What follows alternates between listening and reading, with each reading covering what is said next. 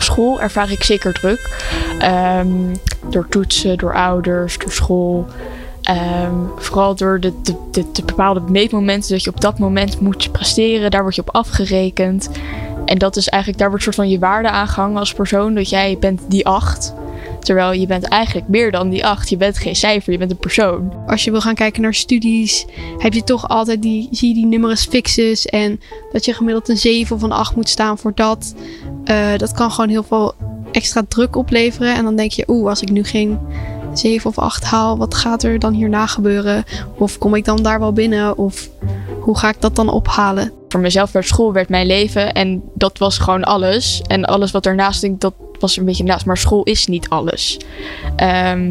Want je moet eigenlijk afwegingen gaan maken. Is het waard om voor die 10 te gaan leren? Is dat het waard? Of kan je even een keer naar een feestje gaan?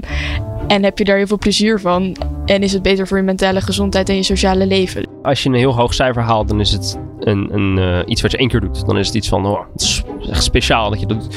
Maar op een gegeven moment verandert dat in een gemiddelde. En als dat gemiddelde hoog ligt, dan verandert dat weer in een verwachting. En ik denk dat dat op een bepaalde manier ook weer een soort druk met zich meebrengt. Want nu ben je niet meer de leerling die moet slagen. Nu ben je de leerling die de 9 moet halen voor die sectie. Of die cum laude moet slagen. En ook dat kan, heel stom gezegd, ook weer een soort druk met zich meebrengen. Want ook nu hebben weer mensen een soort verwachting van jou. Want hun beeld van jou is weer veranderd.